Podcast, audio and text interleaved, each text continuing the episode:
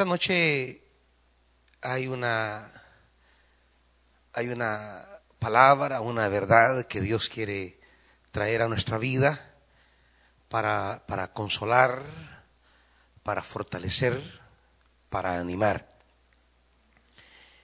Y qué mejor que la escritura, acompáñenme al libro de Eclesiastés, por favor. Todos en casa. Libro de Eclesiastés, llamado también el predicador, el que se dirige a la asamblea. Eclesiastés es un libro que, que nos invita a reflexionar sobre la vida, que nos invita a ponerle mente a las cosas que ocurren. En la vida hay cosas que no tienen lógica y que nos pasa. Hay cosas que ocurren que no las podemos manejar no las podemos controlar. Hay ciertas realidades que son como absurdas, que no tienen sentido. ¿Cómo las entendemos? ¿Cómo las interpretamos? ¿Cómo las vivimos? Eclesiastés nos invita a eso, a tratar de encontrar una perspectiva desde la cual podemos entender el entorno entender todas esas realidades que llegan a nuestra vida. Por eso el capítulo 3, en sus primeros 10 versículos, habla de una serie de circunstancias que, que llegan a la vida, como ciclos, realidades, situaciones que por lo menos hay 28 de ellas que el escritor siente que el ser humano vive y él habla de, de los tiempos. Todo tiene su tiempo, dice, y todo lo que se quiere debajo del cielo tiene su hora. Y comienza a enumerar todos los tiempos, realidades y circunstancias que que forman nuestra vida. Y nos preguntamos entonces cómo, cómo entenderlas, desde qué perspectiva verlas. Y quiero esta noche tomar el versículo 15 como esa, esa perspectiva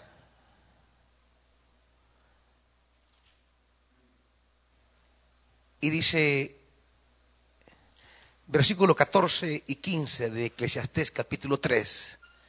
Con esta palabra nos acercamos delante de Dios y dice Eclesiastés 3:14. He entendido que todo lo que Dios hace será perpetuo.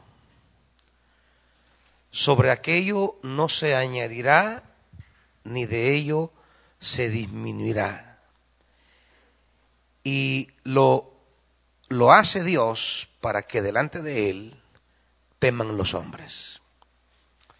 Aquello que fue ya es y lo que ha de ser fue ya y Dios restaura lo que pasó. Quiero leerlo desde la NBI, préstame la Mauricio por favor. Quiero leerla desde la NBI para que algunos de ustedes la tienen en su casa. Yo he leído de la Reina Valera. Y dice la NBI 3.14, sea además que todo lo que Dios ha hecho permanece para siempre, que no hay nada que añadirle ni quitarle, y que Dios lo hizo así para que se le tema. Lo que ahora existe ya existía y lo que ha de existir existe ya. Dios hace que la historia se repita. Vamos a orar. Padre, quiero pedirte que tu palabra nos dé esta noche una actitud, ante la circunstancia insólita que estamos viviendo de esta pandemia. Que tu palabra traiga esta noche una luz que ilumine nuestros días de encierro y de pensamientos acerca de las cosas que tenemos que hacer después. Que tu palabra nos dé consuelo para saber que no estamos solos y que de esta vamos a salir guiados por tu buena mano. Padre, háblanos, háblanos en el nombre de Jesús. Amén. Hay tres verdades de la palabra esta noche con las cuales nos vamos a presentar delante de Dios en oración.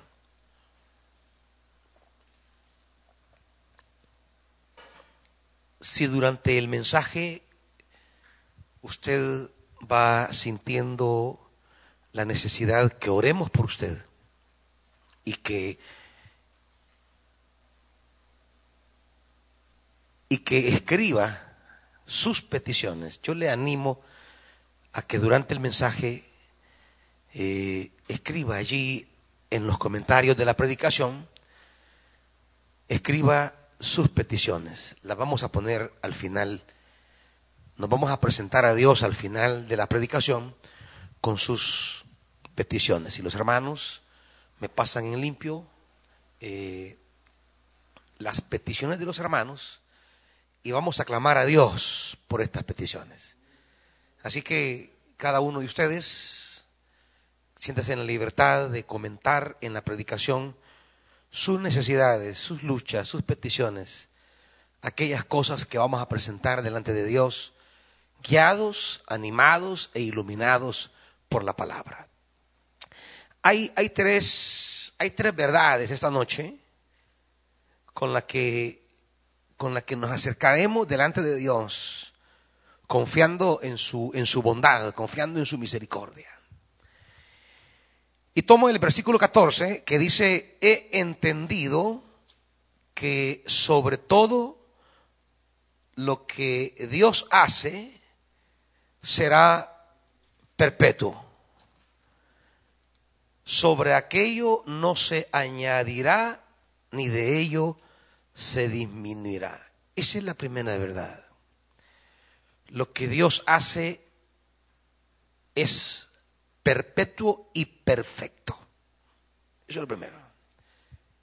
¿Sabe algo que me anima en medio de todo esto? Y por eso creo que debemos entender que todo esto pasará. ¿Y sabe por qué pasará? Porque esto no es de Dios. Eso, es, lo que debemos entender en primer lugar a la luz de esta escritura. La ola de muerte que la pandemia ha traído a este mundo no es de Dios y por tanto pasará. Porque si algo demuestra el Evangelio es que la muerte no es eterna. La muerte tiene sus días contados. La muerte será muerta. La vida la absorberá. La vida, dice el apóstol Pablo en primera Corintios capítulo 15, cuando habla de, del poder de la vida, el poder de la resurrección, él habla, al hablar de la vida, indudablemente también hablará de la muerte. Y, nos dice una, una, una verdad, dice versículo 55, 54 de 1 Corintios capítulo 15. Y cuando esto corruptible se haya vestido de incorrupción y esto mortal se haya vestido de inmortalidad, entonces, oiga esto, se cumplirá la palabra que está escrita. Hay una palabra que está escrita. Sorbida es la muerte en victoria. La muerte será sorbida en victoria. La vida derrotará a la muerte. Esto, esto es como esa primera verdad que debemos entender. Las cosas que Dios hace son perfectas, son perpetuas, son buenas. Ya el Génesis nos anuncia desde el principio y vio Dios todo lo que había hecho y era bueno en gran manera. Y dentro de eso que Dios había hecho, la maldad, la muerte no existía. Así que las cosas malas tienen fin. Las cosas buenas son para siempre. Las cosas que dañan la vida tienen sus días contados. Y la muerte es aquello que más ha dañado la vida.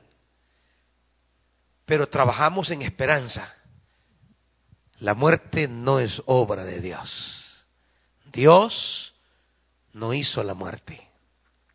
Por tanto, la muerte no es para siempre. Por eso dirá Pablo, ¿dónde está, oh muerte, tu aguijón? ¿Dónde, oh sepulcro, tu victoria? Y unos versículos atrás, en el versículo 24 de, de, capítulo 15 de 1 Corintios, dice el apóstol Pablo, luego el fin ¿Y cuál es el fin? Es la finalidad, la coronación de todo el proceso de Dios. Lo que hablamos de Mateo 24.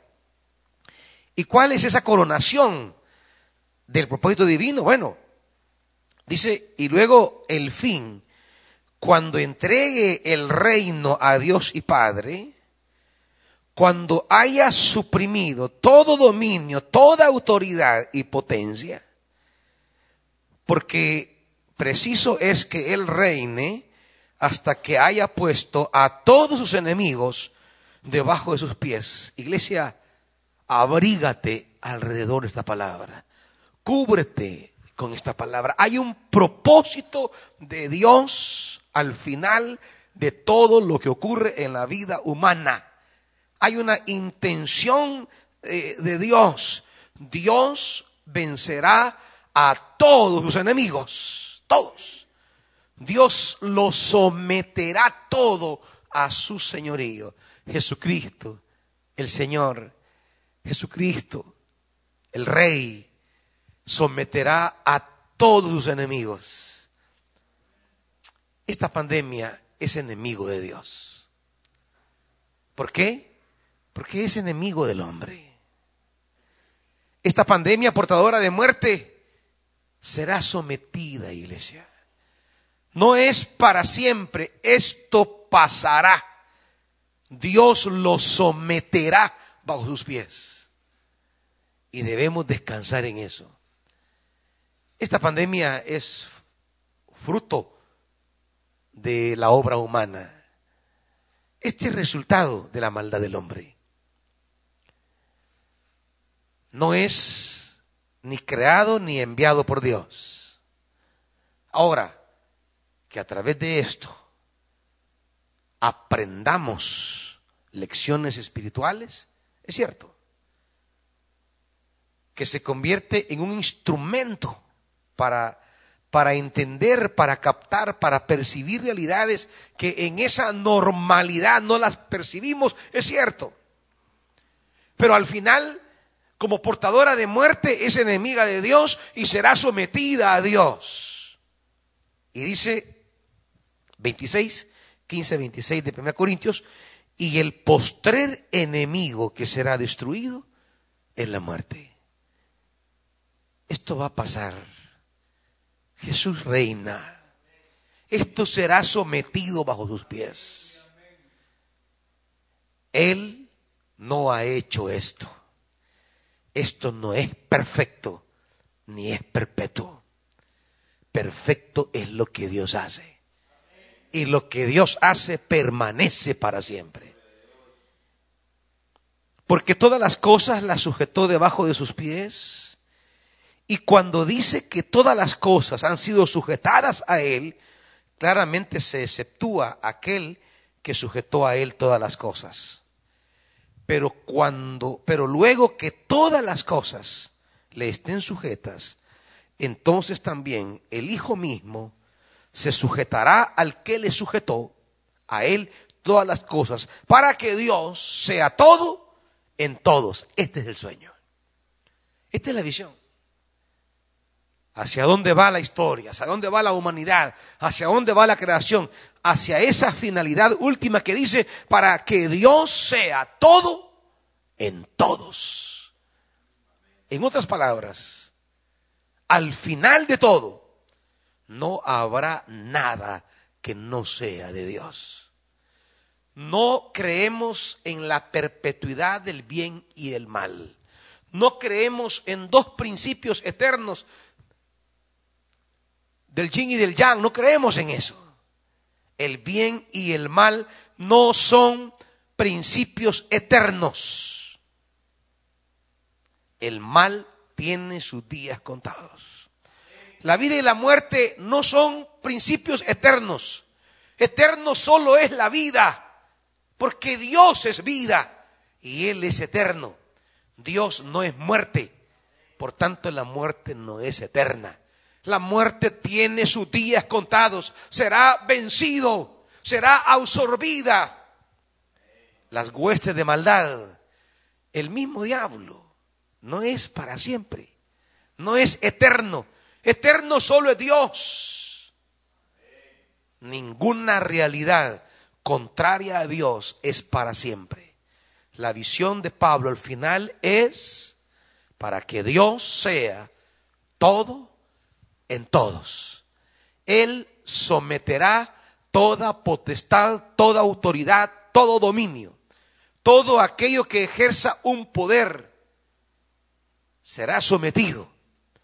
Todas aquellas realidades que promueven la muerte comenzando con ese principio de maldad que la Biblia llamará Satanás o diablo, será también sometido, será también dominado y será también sujeto a Dios. No será Satanás para siempre. No será maldad para siempre. Porque la maldad no es para siempre. Y no es para siempre porque no es de Dios, no es obra de Dios. Por tanto, toda aquella realidad contraria a la vida, al hombre, al bien, tiene sus días contados, aunque parezca imponente, aunque parezca imparable, aunque parezca gigantesco, aunque parezca más fuerte que nosotros, aunque parezca que nadie lo puede derrotar, todo lo que se opone a Dios tiene sus días contados y Dios lo va a sujetar. Así que tenemos que ver, iglesia, esta realidad en medio de todo con esperanza. Con esperanza porque nuestra vida no está en las manos humanas, no está ni siquiera en las manos de los presidentes, ni siquiera en la mano del presidente Nayib Bukele. Nuestra vida está en Dios, que hace las cosas perfectas, que hace las cosas buenas y que hace las cosas para siempre. Y por eso vamos a orar esta noche, porque queremos que Dios haga algo de esas cosas que Él hace, que son buenas, perfectas y para siempre, que son duraderas. Estamos aquí, iglesia, porque hay una visión de Dios sobre la creación, hay una visión de Dios sobre la historia, hay una visión de Dios sobre los adversarios, hay una visión sobre los enemigos, hay una visión sobre la enfermedad, hay una visión sobre la pandemia, hay una visión sobre esta realidad de muerte que vivimos. Esto no será para siempre. Esto no es perpetuo, esto no es duradero, porque esto no es Dios. Y por no ser Dios no es para siempre. Solo Dios y lo que Dios hace es para siempre. Esa es la primera lección que nos quiere mostrar, enseñar el libro de Eclesiastés. Lo que Dios hace es perpetuo y lo que Dios hace es perfecto. Eso, eso es lo que nos narra el Génesis. Eso es lo que, lo que el mismo Eclesiastés dirá más adelante en el capítulo 7. Versículo 29. He aquí solamente esto he hallado, que Dios hizo al hombre recto, perfecto, cabal. Pero ellos buscaron muchas perversiones. Esas perversiones que dañan la vida, esas perversiones que matan, perversiones que enferman, perversiones que arruinan al ser humano. ¿Qué dice el pasaje? Esas no son obra de Dios, porque Dios todo lo hizo perfecto, todo lo hizo cabal, todo lo hizo, dirá eh, Génesis, bueno en gran manera. Entonces, todo aquello que ha dañado la vida no es obra de Dios. Todo aquello que ha traído muerte no es obra de Dios. Todo aquello que ha pervertido la vida humana no es obra de Dios. Por tanto, todo aquello que trae luto, dolor, tristeza, aflicción, angustia, esa es obra humana y por tanto es caduca, pasajera. Esto pasará, dice la Biblia. Esto pasará. Solo se queda lo Dios y lo que Dios hace solo se queda la obra de Dios. Y esa obra de Dios en Cristo es lo que predicamos. Esa es la esperanza que nos anima. Esa es la fe que nos impulsa. Saber que a partir de Jesús de Nazaret, Dios hizo una obra perfecta. Que en Jesús Dios nos mostró el camino perfecto. El camino que es para siempre y que Él está en la historia siempre empujando una y otra vez una derrota del mal. Y la historia nos muestra a lo largo de los siglos cómo Dios sí interviene para derrotar el mal. El mal de una persona, el mal de un gobernante, el mal de una nación no es para siempre. Dios siempre interviene para derrotarlo. El Dios, dice el apóstol Pablo, en la segunda carta a los Corintios, cuando él habla de la victoria de Jesús, dice en el capítulo 2, Acompáñenme por favor, 2 Corintios capítulo 2.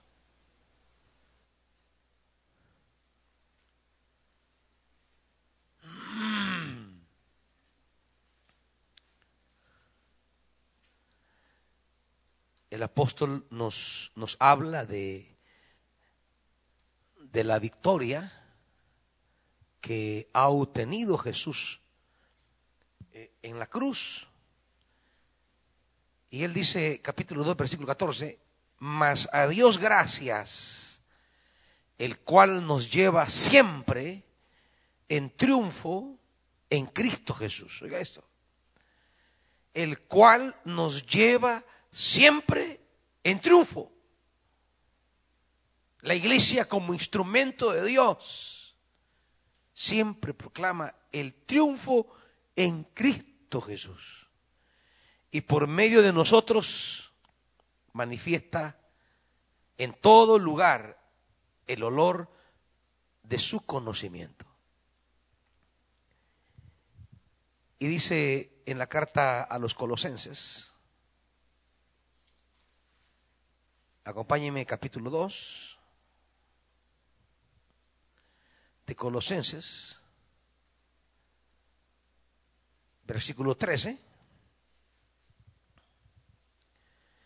Y a vosotros estando muertos en pecados y en la incircuncisión de vuestra carne, os dio vida juntamente con él, perdonándoos todos los pecados, anulando el acta de los decretos que había contra nosotros, que nos era contraria, quitándola de en medio y clavándola en la cruz, y despojando a los principados y a las potestades, los exhibió públicamente, triunfando sobre ellos en la cruz. Ese lugar que en un principio pareció, pareció ser lugar de derrota, se convirtió en lugar de victoria. Es que allí donde creemos que hemos perdido, es ahí donde Dios está ganando. Ese es el misterio de Dios. Ahí donde los seres humanos creemos que estamos perdiendo, iglesia, es allí donde Dios está obteniendo victorias. Esto es lo maravilloso de la obra de Dios, porque Dios obra en lugares y en formas que nos resultan inexplicables. Ahí donde se burlaron los enemigos, ahí donde se rieron sus adversarios. Y donde los compañeros crucificados también se burlaron de él, ahí donde los poderosos, los principados, las potestades, aquello que ya leímos que será sometido en 1 Corintios 15, ahí donde el poder de la muerte creyó que estaba venciendo, la Biblia dice, ahí Dios estaba triunfando. El lugar donde creíamos que nos estaban despojando, era el lugar donde Dios los estaba despojando a ellos. Ese, es lo maravilloso del Dios de la Biblia, hermanos. Que cuando usted y yo creemos que estamos derrotados, despojados, anulados, fracturados, quebrados, es ahí donde Dios está obrando victoria, liberación, y es donde Dios está levantando. Ahí donde creemos que estamos quebrados, es donde Dios nos está armando, iglesia. Ahí donde tú crees que ha llegado al final y que ha llegado al punto de quiebre y de fracaso, es donde Dios está triunfando. Esta realidad es una realidad contraria a la vida y en este escenario de muerte que estamos viviendo, de esta derrota Dios sacará una victoria. No sé cómo lo hará. No sé qué hará. Y no sé el día exacto que lo hará. Pero una cosa sé, que Dios lo hará. Y podemos descansar, iglesia. Iglesia, no te agobies. Tu futuro no está en las frágiles manos tuyas. Tu futuro no está en la capacidad que tú crees tener, tú te preguntas, ¿y cómo voy a hacer? ¿Y qué voy a hacer? Esta noche es noche para que descanses y entiendas que no es lo que tú vas a hacer, es lo que Dios va a hacer. Y de donde menos pensamos. Hay un pasaje en la Biblia, acompáñenme al segundo libro de Reyes, hay una historia que en la que podemos entender el obrar de Dios. Segundo libro de Reyes, vamos a leer el capítulo 18. Acompáñeme, por favor, hermanito, rápido. Segundo libro de Reyes, capítulo 18.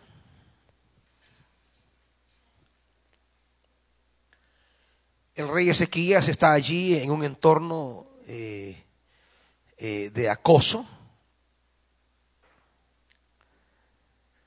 Mire lo que dice, capítulo 18, se nos presentará a, Isaí, a Ezequías en el versículo 1, en el tercer año de Oseas, hijo de Elá, rey de Israel, comenzó a reinar Ezequías, hijo de Acaz, rey de Judá. Aquí inicia Ezequías. Ezequías es el hijo de la joven prometido en Isaías capítulo 7, cuando le piden a Acaz una señal. Y el profeta le dice, ¿quieres una señal? Dime qué señal quieres. Y Acaz le dice, no, no quiero una señal. Y Isaías le dice, pues te voy a dar una señal. He aquí la joven concebirá y dará a luz un hijo. Se refería en ese momento a Ezequías. Claro, más adelante el Evangelio lo tomará esa escritura para aplicarlo a Jesús. Pero en su momento histórico se refería a Ezequías. Es Ezequías, el hijo de la promesa, que traerá victoria a, a Judá. Ahora, ¿qué se dice de Ezequías en concreto? Versículo 5. En Jehová, Dios de Israel, puso su esperanza. Ni después ni antes de él hubo otro como él entre todos los reyes de Judá. Porque siguió a Jehová y no se apartó de él, sino que guardó los mandamientos que Jehová prescribió a Moisés. Y Jehová estaba con él y a donde quiera que salía prosperaba.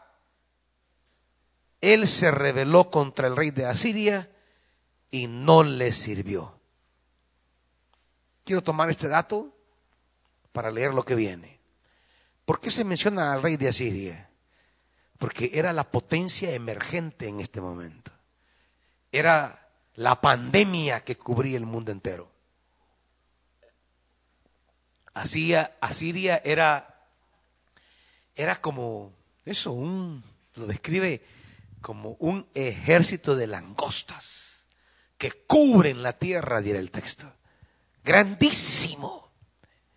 Era, como una pandemia y venía doblegando de nación en nación. Claro, usted dice, usted cuando ve que algo afecta lejos, pues de alguna manera dice, por lo menos no está aquí. Pero ¿qué cuando, cuando llega a tu país hermano? Cuando Asiria toca las puertas del reino del norte, Israel, y, lo derrota, que es lo que narra del versículo 9. Dice, en el cuarto año, fíjese bien, del rey Ezequías, que era el año séptimo de Oseas, hijo de Elá, rey de Israel, subió Salmanasar, rey de los asirios, contra Samaria y la sitió. Ahí está. Y la tomaron al cabo de tres años. Tres añitos aguantó Israel en el año sexto de Ezequías, el cual era el noveno de Oseas, rey de Israel, fue tomada Samaria, la hermana mayor de Jerusalén. Y el rey de Asiria llevó cautivo a Israel. Ahora, ¿a quién le toca hoy? La pandemia ha llegado a Samaria, ha tocado a Israel y los arrasó, se los llevó. Aquí cerca al norte, ahí nomás. Y claro, ¿quién, ¿quién es la siguiente nación? ¿Quién es el que viene? Pues Jerusalén. Y dice,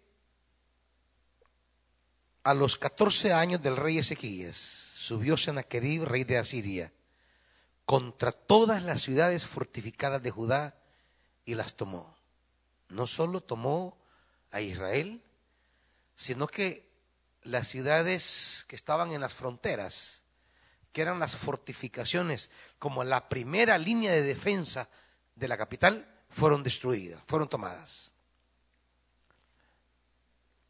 Y Dice 17,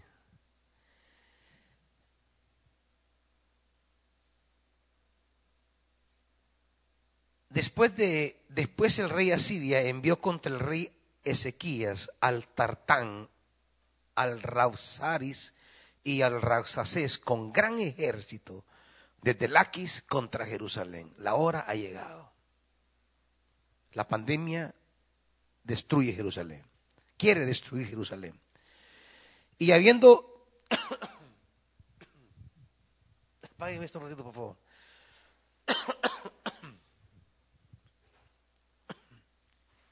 Y esto me lo limpiaron hace poco, hace poco, tienen que limpiarme dos horas antes, hombre. Se oyó siempre. Necios. Pues vamos a la palabra, hermanitos.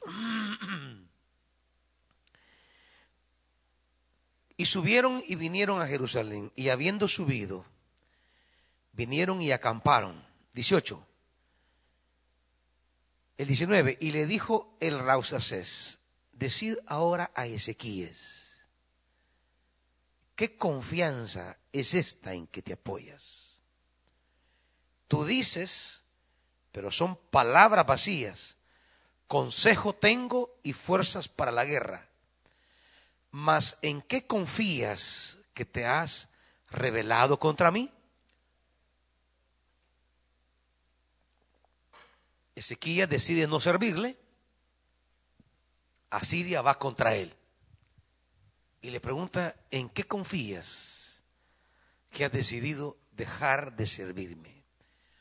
¿En qué confías que te has revelado contra mí? ¿Confías en Egipto? Le dice en el 21. Es en Egipto y, y luego le dice lo, lo inútil que es confiar en Egipto. 22. Y si me decís, nosotros confiamos en Jehová nuestro Dios, ¿acaso no es este aquel cuyos altares altos, lugares altos y altares ha quitado Ezequías y ha dicho a Judá y a Jerusalén, delante de este altar adoraréis en Jerusalén? Y sigue hablando el, el acerca de todo. Dice, por ejemplo, en el 1834, después de hablar cómo ha venido a Siria derrotando todas las naciones, dice, ¿dónde está el Dios de Hamat, ciudad derrotada? ¿Dónde está el Dios de Arfad, ciudad derrotada? ¿Dónde está el Dios de Servaín, derrotada la ciudad, de Ena, derrotada, de Iba, toda la cadena de naciones que ha venido destruyendo y, y matando? ¿Qué Dios de todos los dioses de estas tierras ha librado su tierra de mi mano para que Jehová libre de mi mano a Jerusalén? Este es el planteamiento del rey de Asiria. ¿Quién me detiene?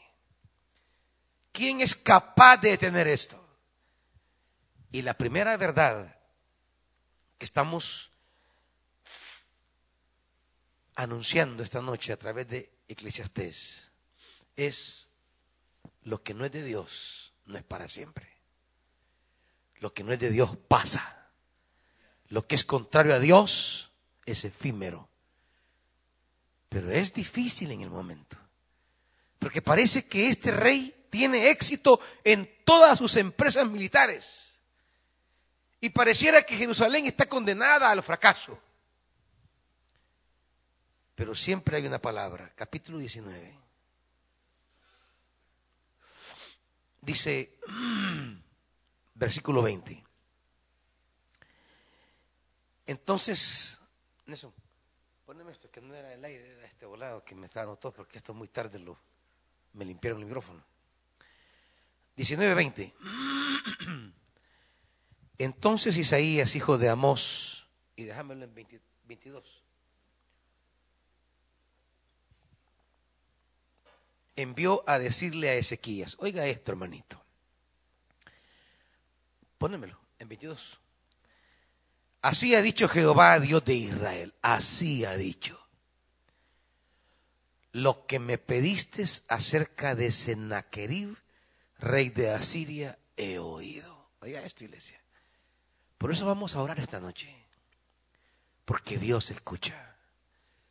Porque yo sí creo que aunque la lógica humana diseñe la muerte y parece imparable, yo sí creo que Dios puede visitar la historia.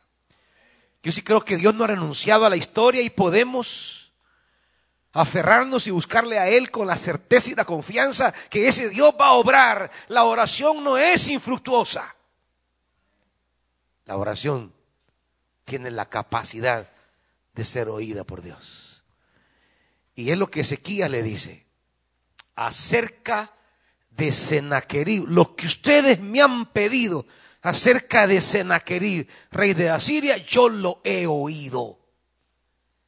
Ese ejército que parecía una pandemia y arrasaban a país tras país, país tras país, como nosotros podemos ver esta pandemia desde China, cómo se fue moviendo por diferentes países hasta tocar tierra salvadoreña. Y ahora, aquí reunidos, podemos hacer lo que hizo Israel. Lo que me han pedido acerca de Sennacherib, yo lo he oído. Lo que vamos a pedirle a Dios respecto a esta pandemia, Dios la oirá. Y por eso estamos aquí, iglesia. ¿Y cuál es esa palabra? Yo quiero leerle esta palabra. ¿A quién has vituperado? No, 21, perdón. Esta es la palabra que Jehová ha pronunciado acerca de Sennacherib. La Virgen hija de Sión te menosprecia, te escarnece. Detrás de ti mueve su cabeza la hija de Jerusalén. ¿Qué quiere decir este versículo? Quiere decir, Jerusalén se resiste a Asiria se burla de Asiria y no acepta su dominio. Esa es la actitud de alguien que ha decidido confiar en Dios. ¿Qué es esa actitud de muchos que ya se creen derrotados? Que ya se creen que han naufragado, que ya se creen que han fracasado. Si de verdad confías en Dios, si de verdad oramos esta noche acerca de esta pandemia, como Israel, como Judá oró acerca de Sennacherib y Dios le escuchó, la primera actitud es que no adoptaremos un espíritu de derrota, de amargura, de fracaso, de frustración, de muerte. Eso es lo primero. Lo primero es que no te va a absorber la pandemia el alma, que te vas a llenar de Dios en primer lugar y que al llenarnos de Dios nos vamos a llenar de esperanza. Y que al llenarnos de esperanza vamos a llenarnos de esfuerzo, de ánimo, de una actitud de trabajo, de empuje y no de bajar los brazos y creer que todo está perdido. Si de verdad confías en Dios, no puedes andar con el espíritu de miedo ante la pandemia. Yo sé que cuando la pandemia toca tu colonia o está a dos casas de tus vecinos, te entra un miedo. Y muchas personas les entra un pánico. Y están obrando movidos por el pánico. Y a veces están sacando a gente de sus colonias por el miedo. Lo primero es, si vamos a pedir a Dios y Él nos va a escuchar, lo primero es entonces que no nos vamos a dejar dominar por el miedo de esta pandemia. 22. ¿A quién ha vituperado y blasfemado? ¿Y contra quién has alzado la voz y levantado en alto tus ojos? Es contra el santo de Israel. Por manos de tus mensajeros has vituperado a Jehová y has dicho, con la multitud de mis carros he subido a las alturas de los montes, a lo más inaccesible del Líbano cortaré sus altos cedros, sus cipreses más escogidos, me alojaré en sus más remotos lugares, en el bosque de sus feroces campos. ¿Y qué más dice Asiria. Bueno, dice, yo he cavado y bebido las aguas extrañas. He secado con las plantas de mis pies todos los ríos de Egipto. ¿Nunca has oído que de tiempos antiguos yo lo hice? Y que desde los días de la, de la antigüedad lo tengo ideado.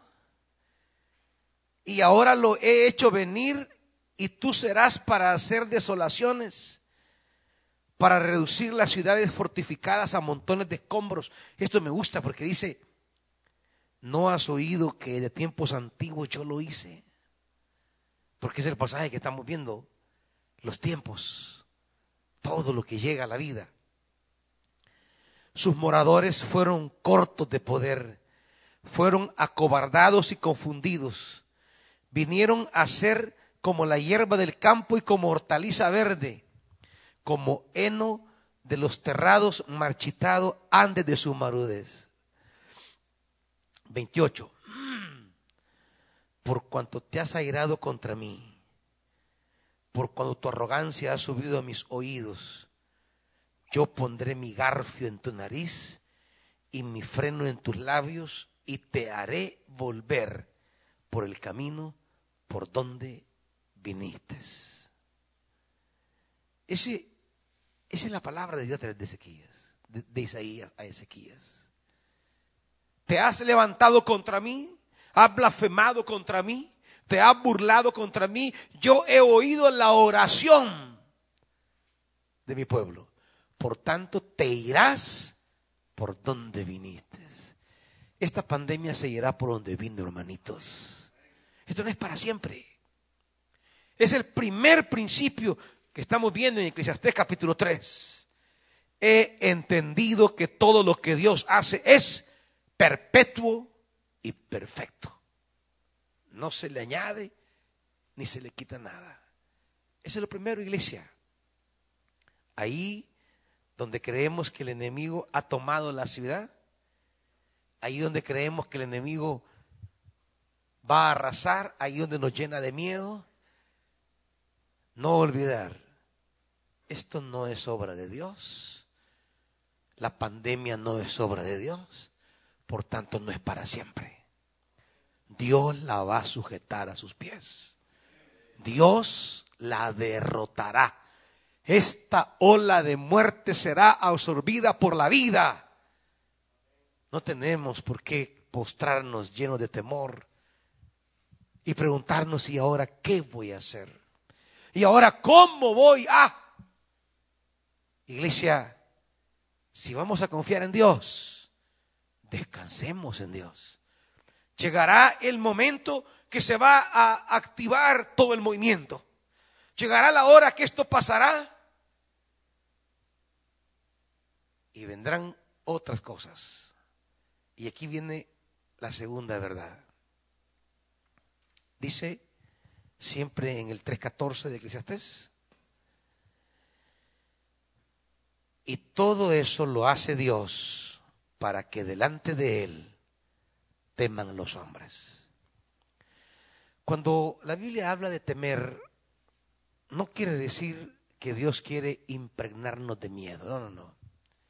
Nadie debe buscar a Dios por miedo. Cuando la Biblia invita a que le temamos, no significa que le tengamos miedo. Temer en la Biblia es la actitud de vivir conforme Dios quiere. Cuando dice temeroso de Dios, no está hablando de un hombre que le tiene miedo a Dios.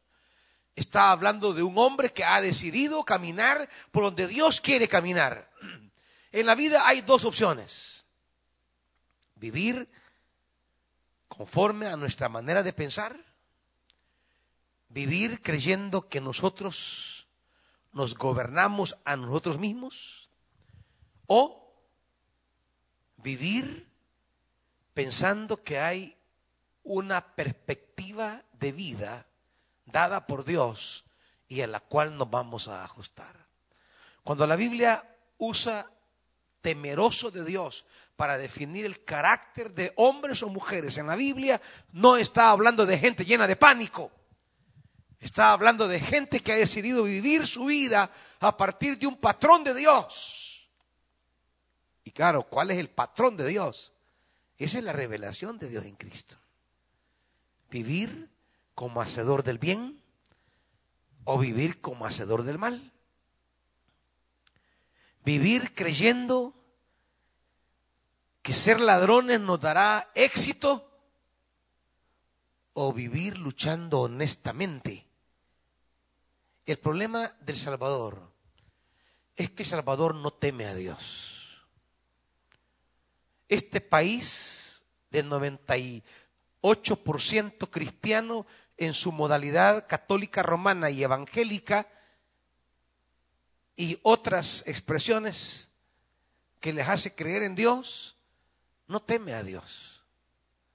Una cosa es que crean que Dios existe, pero ese es, un dato muy del el intelecto, y otra cosa es vivir, vivir como ese Dios que existe quiere que vivamos. El Salvador es ateo. Fíjense yo lo estoy diciendo. El Salvador es ateo. Pero no ese ateísmo filosófico. No, no, El Salvador es ateo práctico. Es, el Salvador tiene un ateísmo, es, es practicante del ateísmo. El Salvador no es creyente en el Dios de Jesús, es ateo del Dios de Jesús. Porque sus pensamientos y sus sentimientos no son los de Dios. Ya lo dice Pablo en Tito, acompáñeme.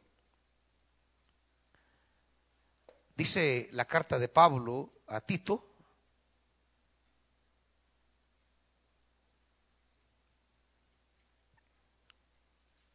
eh, capítulo 1,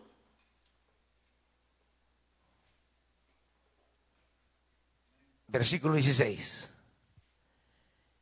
Esto es el Salvador. El versículo 16 es una descripción de la República del Salvador. 1.16 de Tito. Profesan conocer a Dios, pero con sus hechos lo niegan. ¿Cómo se llama esto? Ateísmo práctico. Profesan, y ahí están todos los mensajes en Facebook ay, que yo creo en Jesucristo, que yo creo en Dios, que mi Señor, que... Y más en pandemia. Sí, todo el mundo profesa conocer a Dios. Pero ¿cuál es el problema? Pero con los hechos lo niegan. ¿Ustedes creen que este país es creyente cuando tenemos entre 10 a 15 muertos diarios? ¿Ustedes creen que este país cree en Dios? Cuando llevamos un virus peor que el coronavirus 19 adentro, que es el virus de la venganza, el virus de querer matar. Toda, toda cosa que llega a la vida del salvadoreño le despierta el virus de asesino. Todo, todo lo que sea. Aquí se mata hasta por un partido de fútbol. O sea, por una estupidez. ¿Qué es un partido de fútbol? ¿Qué es un torneo? ¿Cómo es que una final puede ser más importante que la vida de una persona? esa es la peor pandemia que tenemos en El Salvador.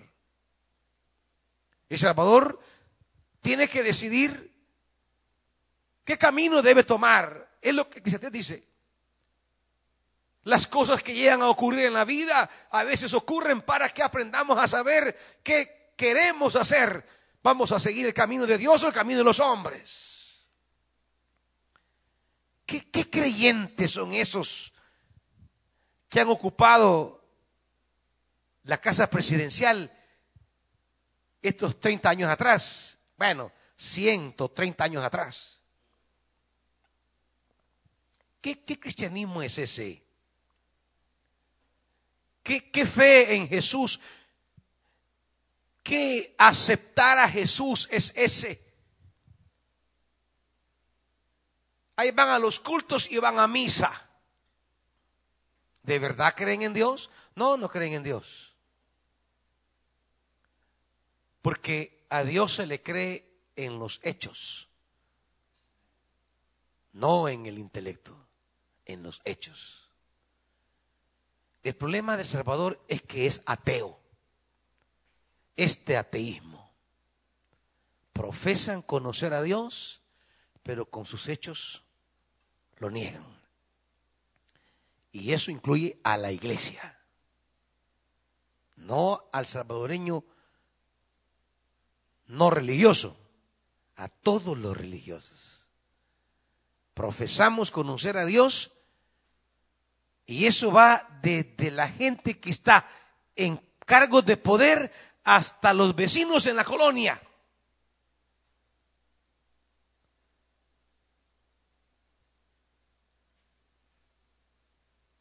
el presidente saca sus comunicados y ya hay gente ahí incentivando a matar.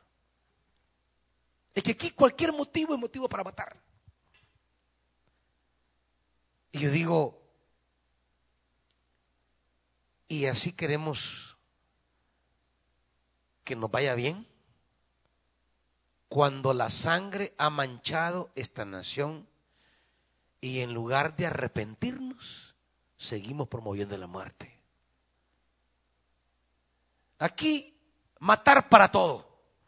Matar a quien no aprueba mis pensamientos, matar a quien me critica, matar a quien no es de mi partido, matar a quien no es de mi equipo, matar a quien no es de mi ideología, matar. Aquí tenemos un problema en El Salvador y es que todos nos queremos matar. Por la estupidez que sea.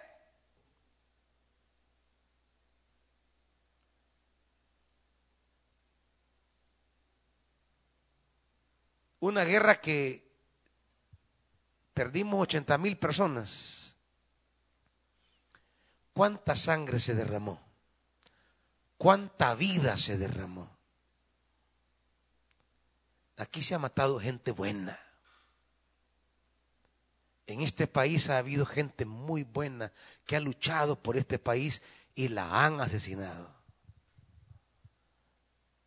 ¿Cuántos niños ¿Cuántos jóvenes?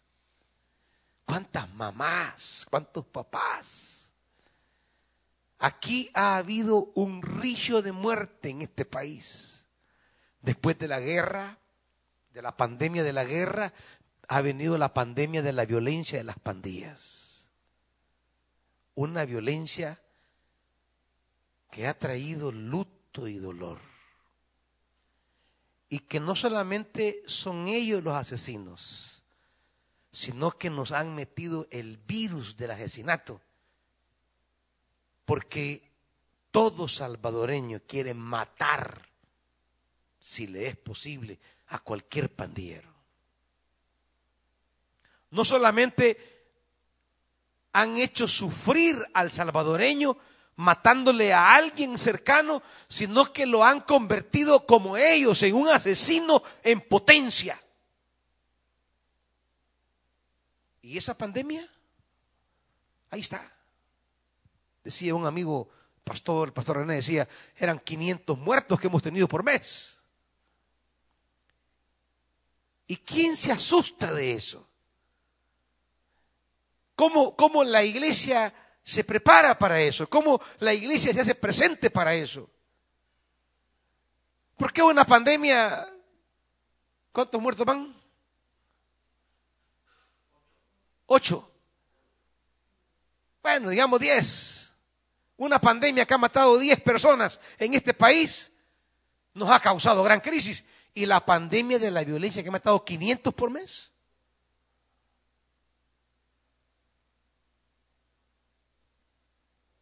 a veces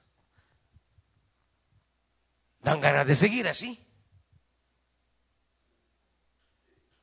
Porque que mueran 10 en un mes por una pandemia de, de coronavirus y que mueran 500 por la pandemia de la violencia.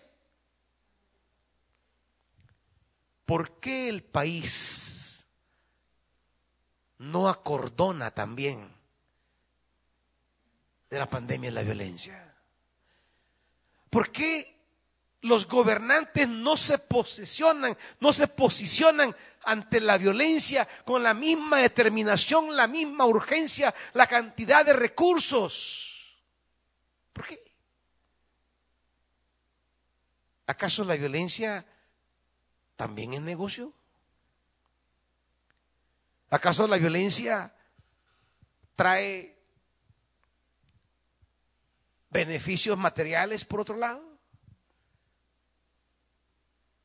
Si nos preocupamos tanto por un virus que ha matado 10 en un mes, ¿por qué no preocuparnos por un virus que mata 500 mensuales en este país?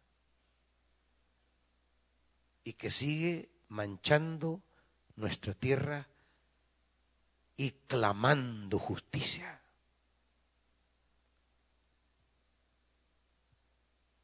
¿Y qué de otras clases de muertes? Entonces nos preguntamos, ¿es creyente este país? Ay, es que lleva el nombre de nuestro Señor, el Salvador. ¿Y qué tiene que llevar el nombre? El nombre no, el hábito no hace al monje, dice un dicho. Si este país se puede llamar, si quieren, eh, eh, eh, paraíso, Edén, pero El Edén no lo hace el nombre, lo hacen sus habitantes. ¿Dónde, dónde hay iniciativas? ¿Dónde hay todo un cordón sanitario para trabajar la mentalidad del salvadoreño que anda agresivo en la calle como loco y que hay cantidad de personas que se mueren por, ¿cómo es? Van peleando vía y el otro mató al otro. Por una intolerancia el Salvador anda acelerado. El salvadoreño anda acelerado. Anda intolerante. Le pitan tu abuela en el, en el timón y ya eso desata la muerte. Un, un pitido. Un pitido mata gente.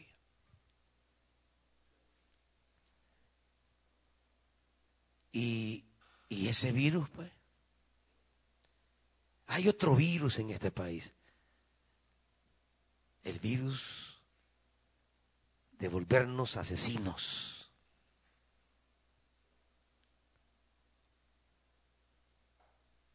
Y lo queremos resolver diciendo que creemos en Dios. Pero los hechos lo niegan gobernantes que, diputados que el día domingo están con las manos alzadas, alabando a Dios en las iglesias, pero entre semana están metiendo mano en el dinero de los salvadoreños. Están estirando la mano para, para, para que sectores interesados en determinadas leyes le tengan una mordida para aprobar leyes contrarias a la justicia. Porque los diputados aquí no son servidores del pueblo, son servidores del dinero. Son sicarios políticos. Los diputados son sicarios políticos al servicio de élites gobernantes de izquierdas o derechas. Pero no sirven al pueblo. Pero son creyentitos creen en Dios. Necesitamos que la nación se vuelva a Dios, que, las, que la nación opte por comenzar a vivir como Dios quiere y no a creer simplemente en Dios. Dios quiere culto, sí, pero el culto de la vida. No el culto del templo. El culto del templo puede ser un montaje. El culto del templo puede ser un, show. Eso se puede armar. Pero el culto de la vida, por eso dice aquí, Romanos, capítulo 12, versículo 1. Así que hermanos, os ruego por la misericordia de Dios que presentéis vuestros cuerpos en sacrificio vivo, santo, agradable a Dios, que es vuestro culto racional. Presentéis vuestros cuerpos. El cuerpo en la vida, en la Biblia, significa el hombre en sus relaciones. El hombre en su vida cotidiana. Cuando, cuando habla de cuerpo, está hablando de la existencia, porque para el hebreo el hombre se relaciona con su entorno a través del cuerpo, y es, es cierto. Nosotros no nos relacionamos con la mente, no, con nuestro cuerpo.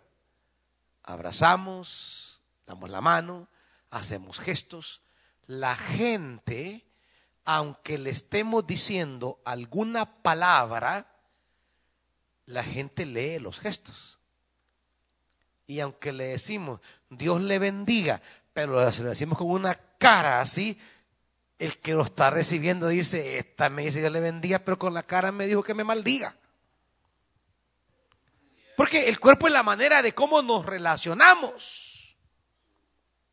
Entonces cuando Pablo dice, presenten vuestros cuerpos, está diciendo, presenten su existencia, la vida cotidiana, sus relaciones, tráiganselas a Dios.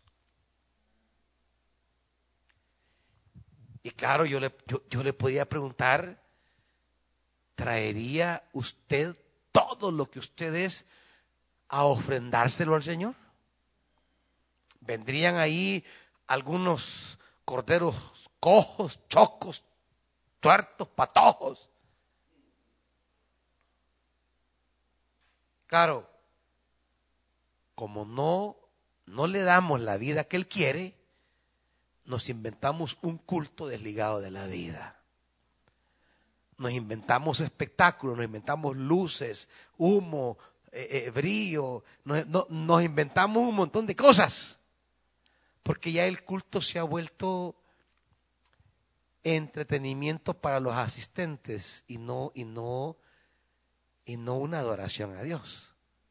Porque la adoración que Dios quiere es de tu vida, de tu existencia, de tu de tus relaciones, del día a día, tu cotidianidad, o sea, que en nuestro diario vivir obremos temerosos de Dios. ¿Y qué significa eso? En términos concretos, que no vas a mentir para dañar a una persona. ¿Cuánto daño hace la lengua en los trabajos? ¿Cuánto daño hace la lengua en las colonias?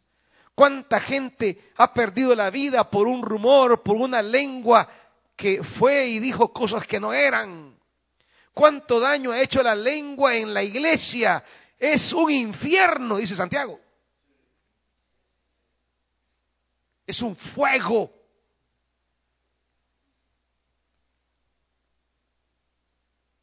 Pero, ¿con qué facilidad? ¿Con qué facilidad hacemos daño al hermano diciendo algo que no le consta a usted? Con qué facilidad usted va y abre la boca, con qué naturalidad. Y son hermanitos y hermanitas ungiditos. Que en el culto de las cuatro paredes hasta hablan en lenguas. Pero en el culto de la vida se les va la lengua.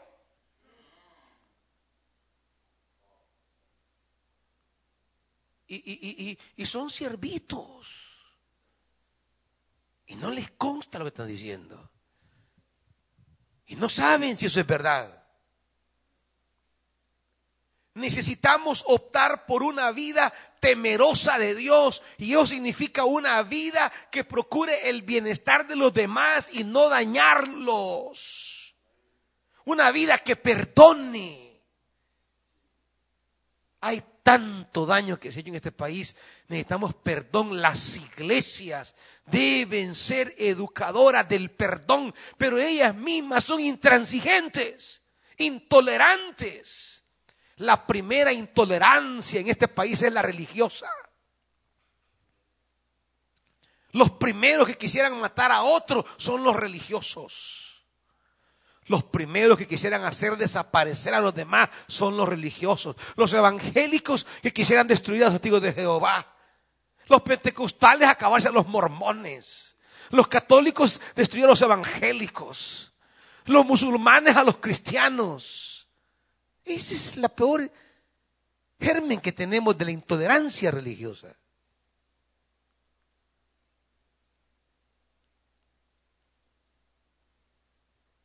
Si se le diera potestad a muchos pastores de decidir qué hacen con el resto de religiones que no son como ellos, con gusto los mandan a la hoguera. Eso estamos pensando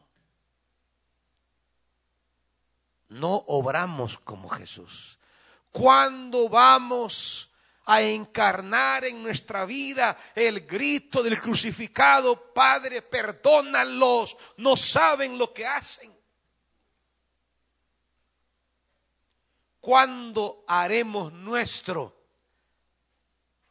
ese perdón? Aun cuando hemos sido lastimados profundamente.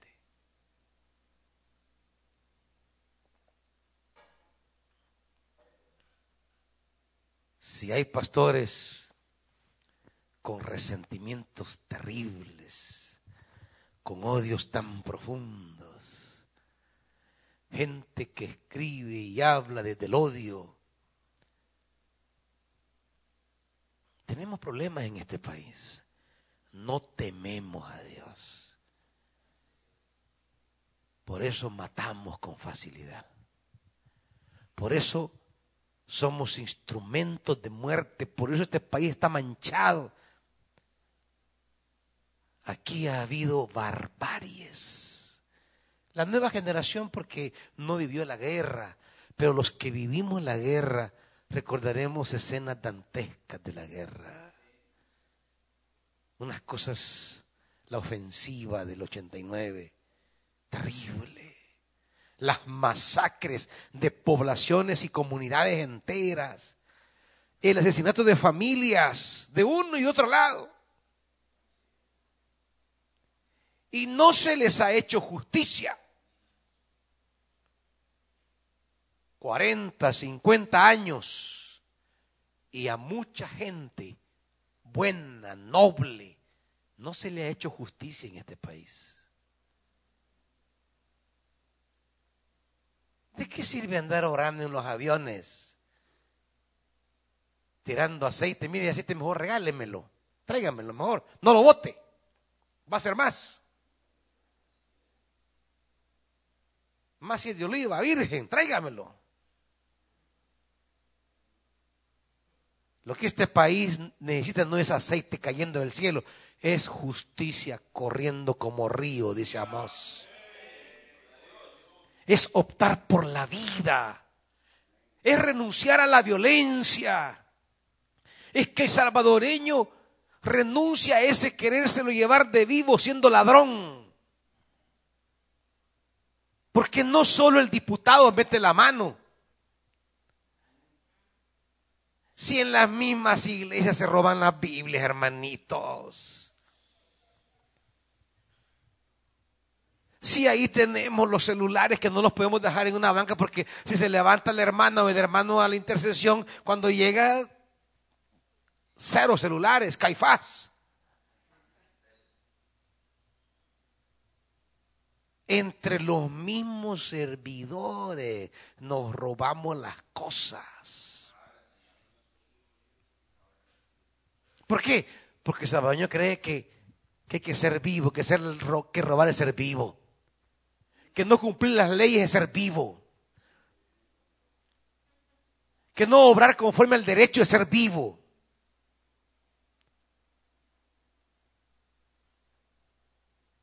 Que ganarle a otro usando la ilegalidad es ser vivo. Todo eso no es temer a Dios, aunque crean en Dios. Son ateos practicantes. Por eso termino aquí con Tito. Ya me fue el tiempo. Quiero llegar al último. Solo quiero terminar con Tito, la frase que estábamos diciendo. Profesan conocer a Dios, pero con los hechos lo niegan, siendo abominables y rebeldes, reprobados en cuanto a toda buena obra. O sea, creen en Dios, pero no hay buenas obras. Eso que dice Jesús, que vean vuestras buenas obras. Usted dice que cree en Dios. Bueno, veamos sus obras. Oigamos sus palabras. ¿Cuáles son las buenas obras que usted hace para bendecir a los demás día tras día, día tras día? Creer en Dios no es estar con las manos alzadas en un culto, hermanitos. Creer en Dios es hacer buenas obras. Eso es temer a Dios aquí en Eclesiastés. Temer a Dios es no tener miedo, es optar por la vida, optar por la justicia, optar por el perdón, optar por la rectitud, optar por lo correcto, por el derecho, optar por el bien del prójimo. Eso es temer a Dios. Pero si andamos maquinando cosas, y quiero cerrar con esto, aunque la hermana Gaby se ríe que yo diga esto, pero el Señor la perdona, yo la perdono, hermana. Dice versículo 15, vamos a Eclesiastes 3. Aquello que fue ya es y lo que ha de ser fue ya. Y quiero quedarme con esa tercera verdad. Y Dios restaura lo que pasó. Literalmente el hebreo debe traducirse así. Y Dios restaura lo arrebatado. Y esta es la tercera verdad. La tercera palabra, al cierre de todo eso, dice, y Dios restaura lo arrebatado.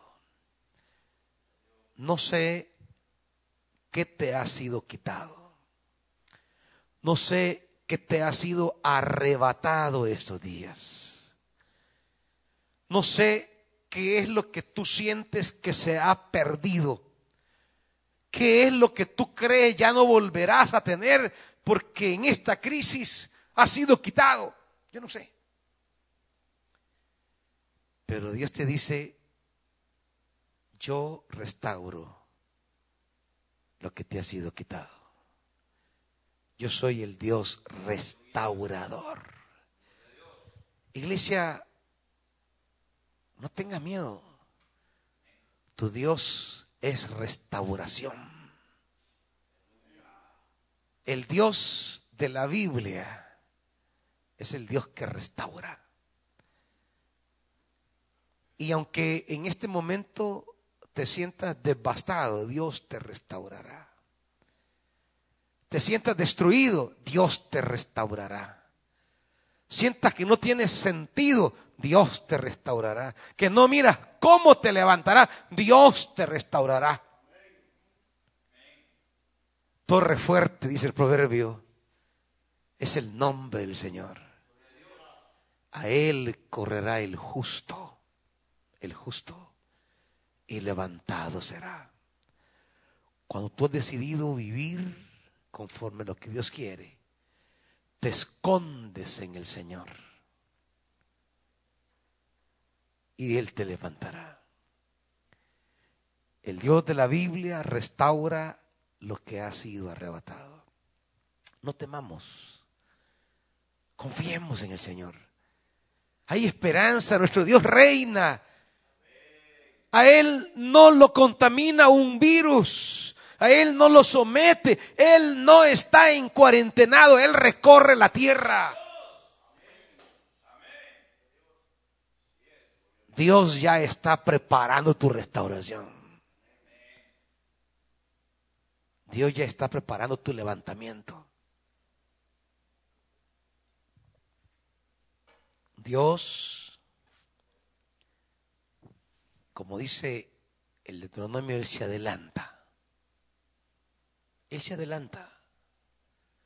Y ya está construyendo nuestra restauración.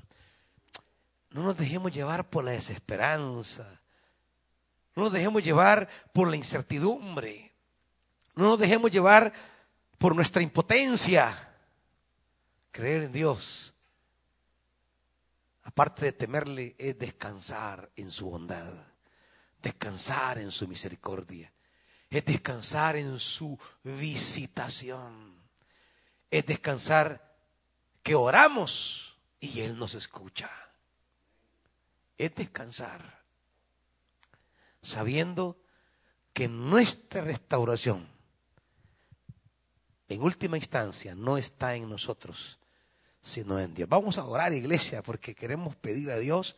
Hay peticiones, hay algunos hermanitos que yo dije al principio eh, que si habían hermanos que tenían alguna petición en particular, la escribieran allí en los comentarios de la palabra y que al final íbamos a orar. Aquí está hermana Jessica que está pidiendo oración. Está enferma, pide sanidad. Hermano, hermana Hidalba pide eh, por protección familiar, sabiduría para hacer la voluntad de Dios.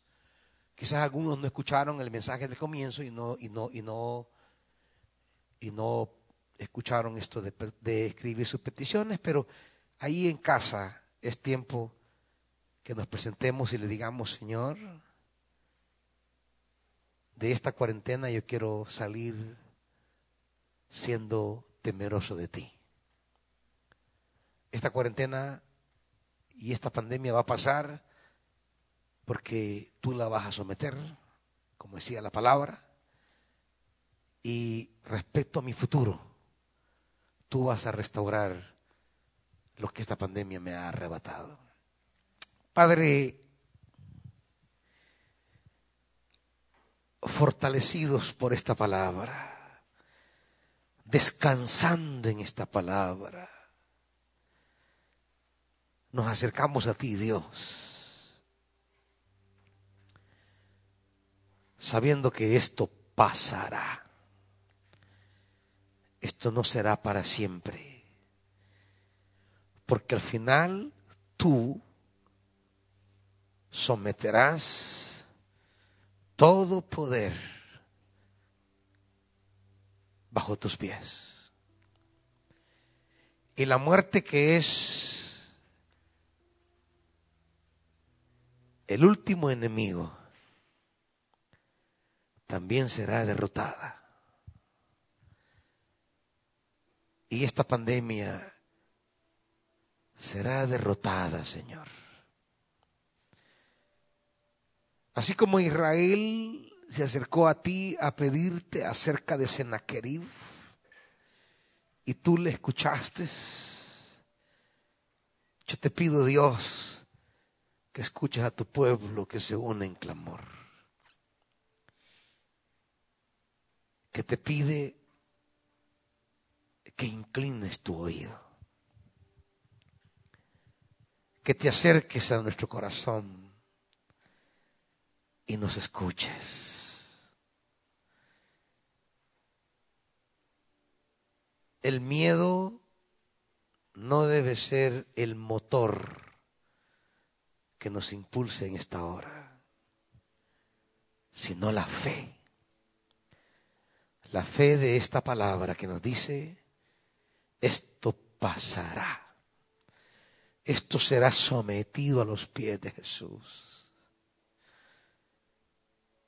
Porque solo lo que Dios hace es para siempre. Y esta pandemia como obra humana pasará.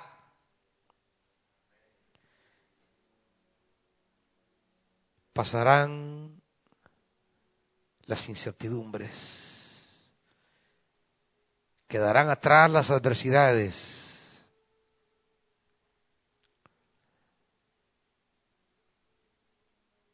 Hay familia, Dios, que se estarán preguntando, ¿y cómo van a comenzar otra vez? ¿Cómo reactivarán su economía de nuevo? Padre, restaurador, en ti confiamos. Nosotros hoy no tenemos ni idea, pero descansamos en tu palabra. Y tu palabra es fiel, tu palabra es verdadera. Y tu palabra dice, Dios restaura lo arrebatado.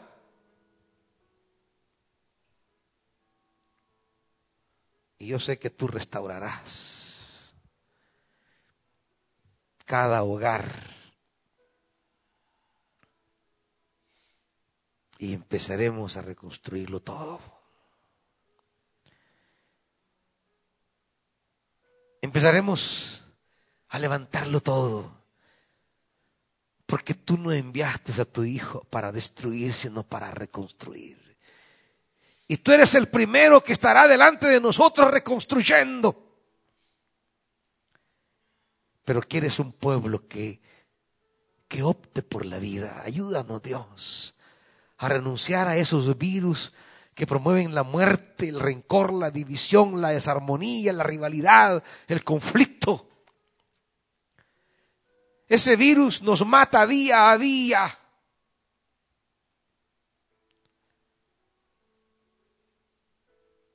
Ese virus mata a mujeres en los matrimonios.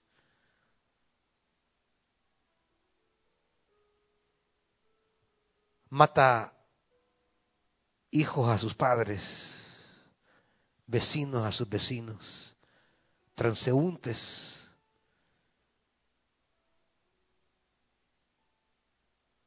Ese virus está destruyendo la nación.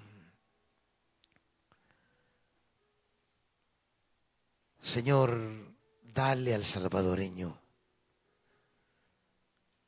una vocación por la vida.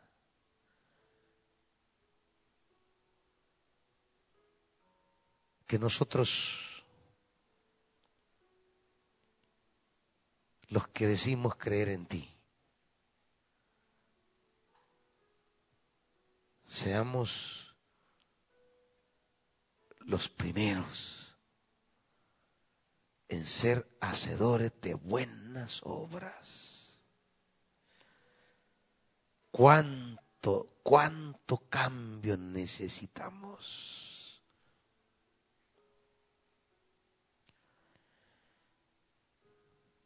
Padre, aquí hay hermanos que están pidiendo por salud, por sanidad, por protección, por sabiduría. Envía la palabra como la enviaste a Ezequías. Esa palabra en la que tú manifiestas obrar, hacer algo allí cuando estamos vencidos. Tú te apareces para darnos una palabra que nos levante.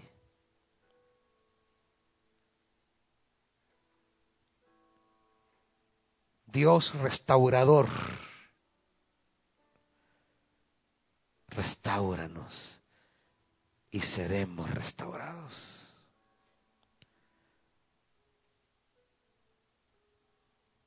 Despierta en nosotros un espíritu de cambios Haz vivir en El Salvador lo que Israel vivió cuando volvió, cuando retornó a Jerusalén. Y las puertas quemadas, el muro caído. Y no había nada.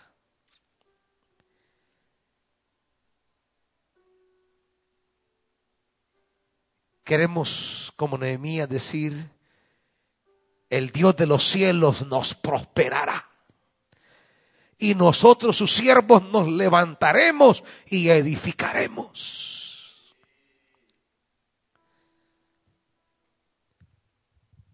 Queremos, como dice ese pasaje, que tú nos prosperes. Solo así nos levantaremos y edificaremos.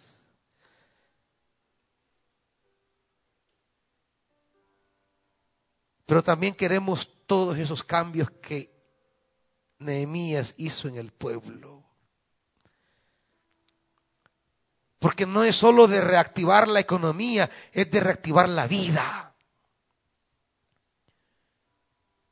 No de solo de levantar el dinero, es de levantar la justicia, el amor, el perdón, la paz.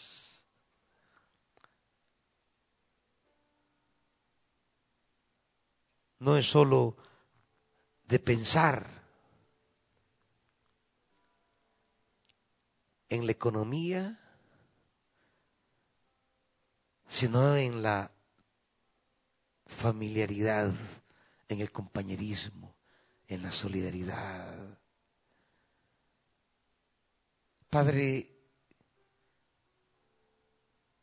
ayúdanos a ser un país diferente, a ser salvadoreños diferentes, a ser educados, amables, generosos, bondadosos, que reflejemos el amor de Dios en nosotros.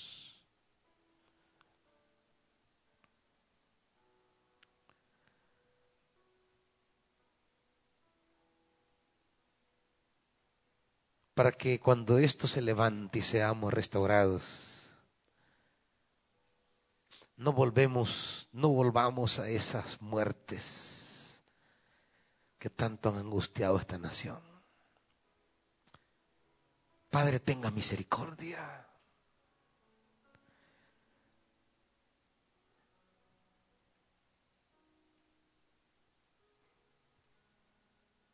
Iglesia,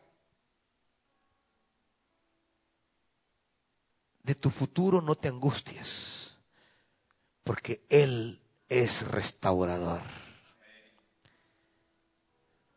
Preocupémonos, porque al salir a la vida, llevemos un nuevo corazón, una nueva manera de pensar,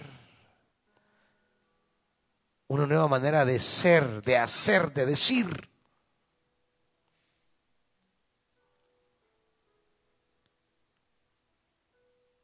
De mirar a los demás, de valorarlos como personas, como compañeros, como trabajadores, como jefes, como subalternos, como empleados.